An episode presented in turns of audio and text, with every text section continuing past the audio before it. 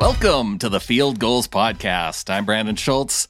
The Seahawks, they came away from the three days of the NFL draft with only three picks. And I'm glad I'm not a huge betting guy because anyone who bet the Seahawks would leave the draft with only three picks, even after trading down, uh, a very unpredictable draft by John Schneider. So joining me here to talk about the final pick by the Seahawks in the sixth round it, it works out so well, EJ. EJ Snyder of Bootleg Football joining me eh, because it was the Bears who was the trade partner for the Seahawks. They packaged together their sixth round pick, their seventh round pick. They move up into that spot that the Bears held earlier on in the sixth round, and the Seahawks take offensive tackle Stone Forsythe from Florida it's funny you mentioned that. Ironically enough, a lot of Bears fans, including myself, were pretty high on Stone Forsythe as a guy that could have been brought in to sit behind Chicago's left tackle, Charles Leno, learn for a year, and then maybe take over.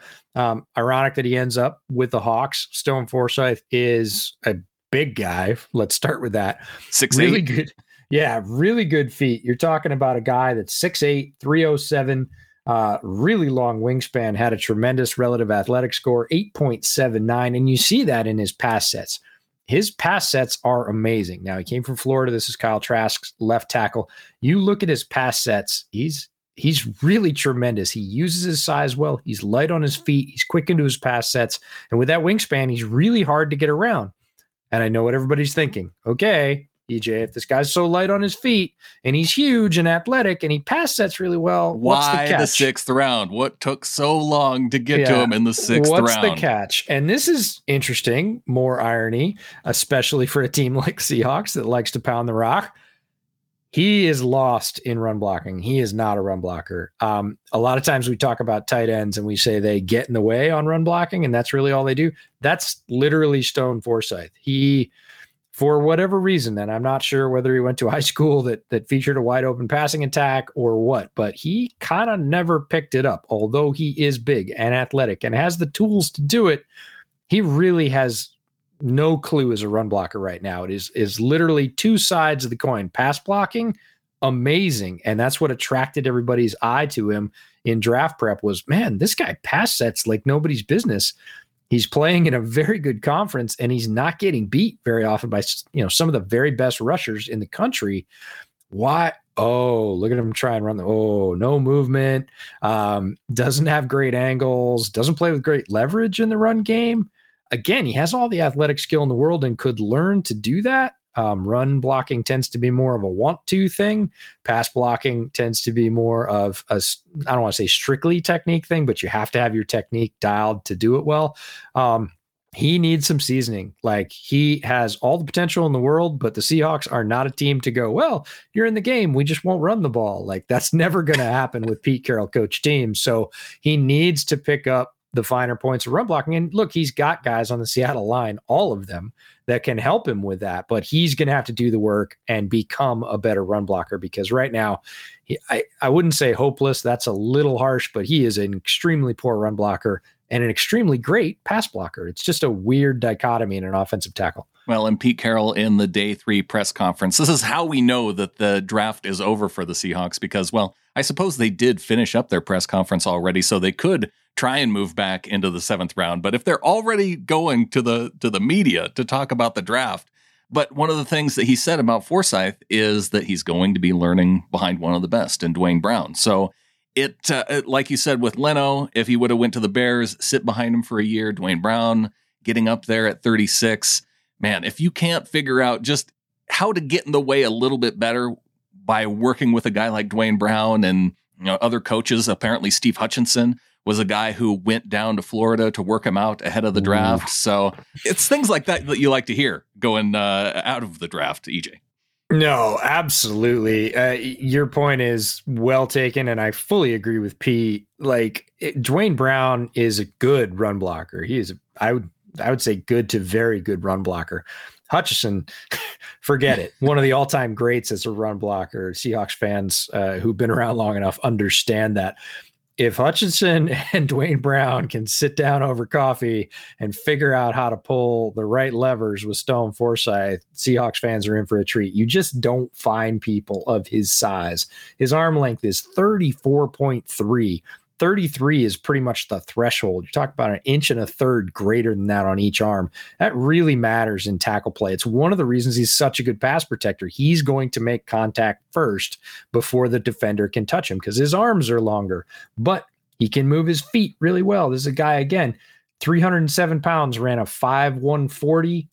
He had a 463 shuttle and a 7473 cone. This is a massive human with really long levers that's a tremendously athletic performance. And the frame, you, you, can't buy that kind of size. So if Duane Brown and Steve Hutchinson can, you know, impart a little bit of wisdom and take some of that athleticism, put it into the right leverage and angles for run blocking, this is going to be one of the biggest steals of the draft in two or three years if they can make that happen. Well, and I saw somebody on Twitter comparing Forsythe to some of the previous Rams tackles that have been taken, and Joseph Noteboom, who is pretty athletic guy. Uh, he he beat him in almost every category at at a bigger size.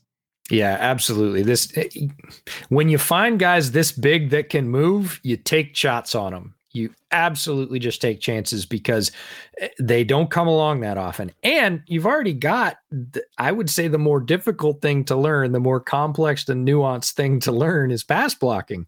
And he's good at that already. Like he has a very strong base as a pass blocker. So if it's it's attractive, and I can see why the Seahawks would take the shot because if you can teach him to have a little bit of dog in him on the run game, again, this is a guy that could play in the league for a very long time.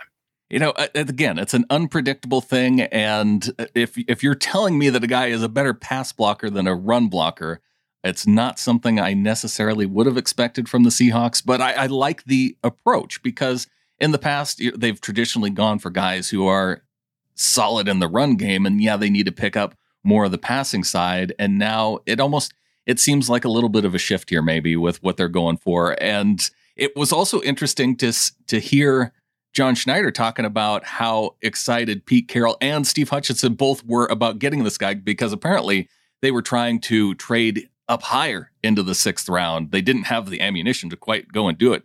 Schneider was talking about maybe moving up in the 190 range, so early on in the sixth round. They end up having to wait until pick 208. They make the trade with the Bears. The Bears end up with a boatload of picks here at the end of the sixth round and the seventh round.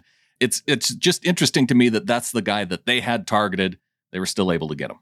Yeah, there was a lot of interest in Stone Forsythe in the lead up to the draft. I saw him as high as the 120s in rankings. That's about where he peaked. Um, but again, the team fit has to be right. It has to be a team that's willing to work with him. He he's not gonna he shouldn't go to a place right now where he's gonna be slotted in as the starter because again, he would be getting abused in half of the offense or maybe a third of the offense the way offensive balances work these days. So ideal situation, he can come in he doesn't have to start. They're not expecting him to. They know what he is and they're acknowledging that. That's the best case for a guy like Stone Forsythe. Yes, generally when you're picking in the sixth round, you are looking for a type of project. But if he has the pass blocking thing worked out, you just got to work on the run game, give him a year to do that, and maybe he can be a guy who can grow into something more. Coming up next, we can talk a little bit more about Forsythe, but also want to get your look at the class as a whole for the Seahawks. It's only three picks, but we're going to talk about it coming up next.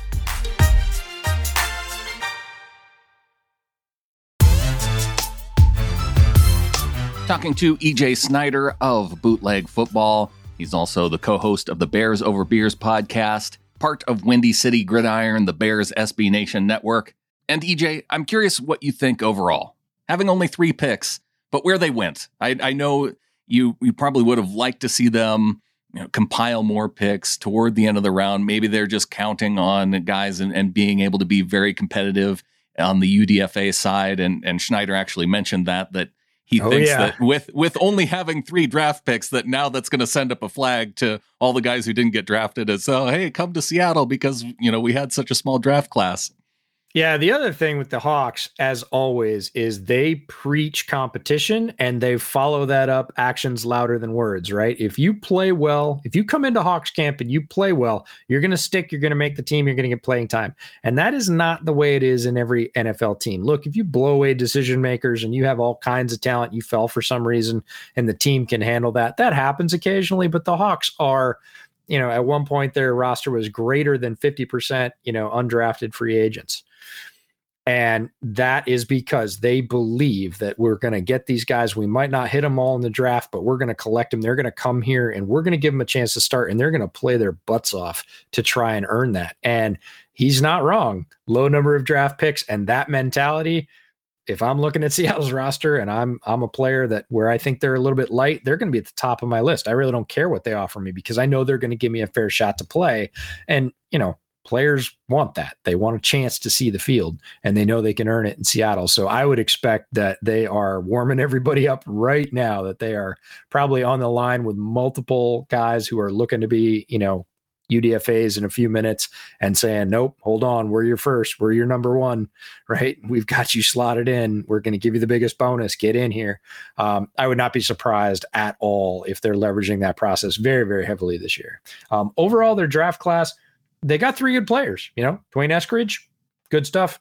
Tre Brown, we talked about him, very solid player. Stone Forsythe, a guy that was coveted by a lot of teams, and I'm not surprised that Schneider is a little surprised that he fell far enough that they had enough ammunition to go up and get him. They are happy about him.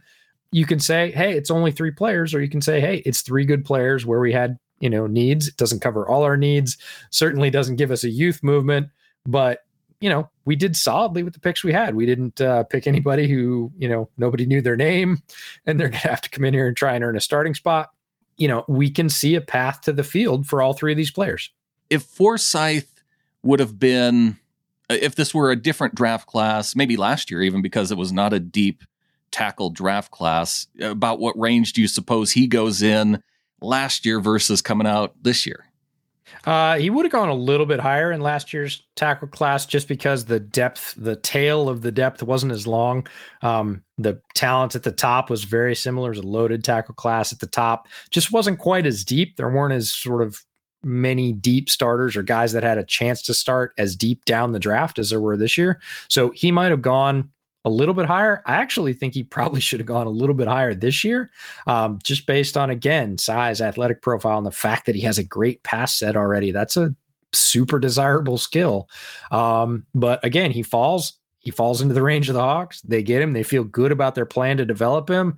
Uh, I, would say everybody wins. It's a good situation for Stone. I mean, come on, you come in and like, hey, you're going to be working with you're going to be working with Hutchinson. Like, oh, okay. yeah. Like, cool. One of the, one of the greatest, you know, offensive linemen in the last 20, 25 years. Great. Neat. That sure. That sounds great, coach. Like, sign me up. Oh, and the guy starting in front of you is, you know, has a decent shot at the Hall of Fame when he retires. Oh, okay. Cool. Like, you look around and everything's great. So, and he doesn't have to start right away. That would be a lot of pressure for him. If like you're going to be the day one starter, we got to get you ready. Um, that's a ton of pressure for any guy coming out of college, but a guy that has some work to do. Um, that would be a stretch. So great situation. Uh, falls down, good value for Seattle. Could have gone much, much earlier. I could have seen him really anytime after their second pick. The pick number 137 was really the range where I think teams were starting to look at him. Uh, yeah, so they would have taken him there with the Tre Brown pick. I, I don't think anybody would have really batted no. there, right? No, I don't think so either. And they could have come back and got, you know, uh, possibly a corner, uh, much like Thomas Graham, who the Bears picked up with uh, one of the picks that they got. Uh, so Mukuamu, who we talked a, about, ended up going to Dallas at the end of round six. And I actually really like that fit for them. They they like the physical press corner, and he fits really well for them. Well, so, with Quinn um, there in Dallas now, it makes a lot of sense, right? Yeah, exactly. They're going to play a very similar kind of system. So, uh, you know, all overall, it worked out, and uh, it's hard for me to sort of throw any stones at the Seahawks draft class. Not huge, but they had good value with the picks they got. So, you know, good on them. And uh, again, it's not over. The UDFA process is one of my favorites.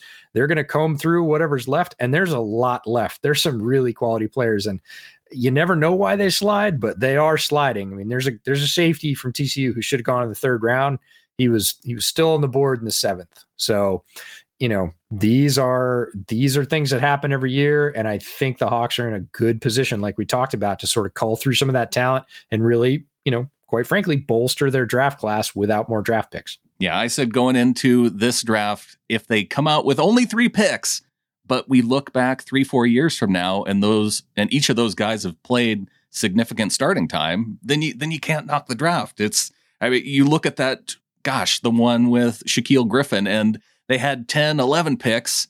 And, you know, it was David Moore and Chris Carson and Shaquill Griffin. And yeah, they got the three guys, but they also had a lot of guys who, who didn't live up to the hype.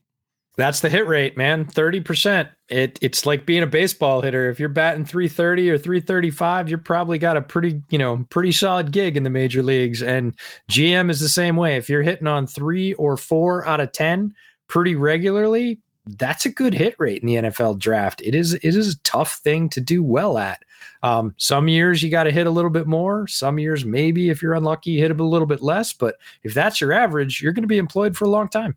One thing that we talked about with Tre Brown is whether he would play inside or outside. And Pete Carroll did address this in the post draft press conference. He said he sees him as an outside corner. They did not draft him to play nickel, EJ. Nice. I love it. I love it. The Seahawks are changing. They're adapting, like you said, to the threats they see. That's really cool. So uh, I'm really glad to hear it. Thanks for sharing. And the other thing, Gabe Jackson's going to play right guard. Damien Lewis, last year's rookie, moving over to the left side to play next to Duane Brown. So just another interesting piece of news. Yeah, I'm trying to think where he played at LSU, whether he was left or right naturally.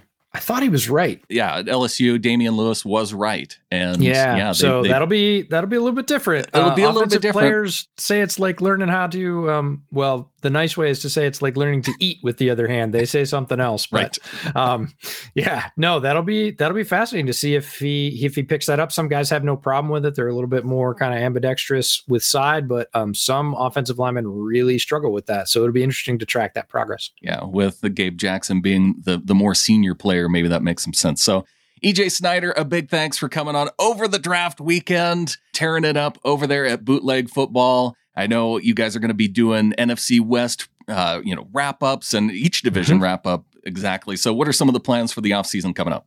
That's the first one, and probably the biggest one. The one we stretch out through the offseason is divisional wrap ups. Uh, it's a draft recap along with who else is on the roster, and then really talking about what the divisional balance looks like. It's something we kicked off last year. It was a tremendously successful series, and it really set us up pretty well uh, to really understand the league and the balance throughout the year. Uh, so we're definitely going to do that again. We've got some guests that we tried to shoehorn in before the draft, but they were just too busy. Uh, but they did agree to come on after the draft. So we've got some big names that are going to be on bootleg football. So look for that. Um, just a ton of fun. We're going to keep rolling. We're going to have content every week throughout the offseason. He's EJ Snyder of Bootleg Football. Follow him, the Draftsman FB on Twitter. EJ, thanks once again for coming on throughout the weekend. Be sure and follow along at Bootleg Football. Follow along fieldgulls.com. And until next time, Seahawks fans, Go Hawks.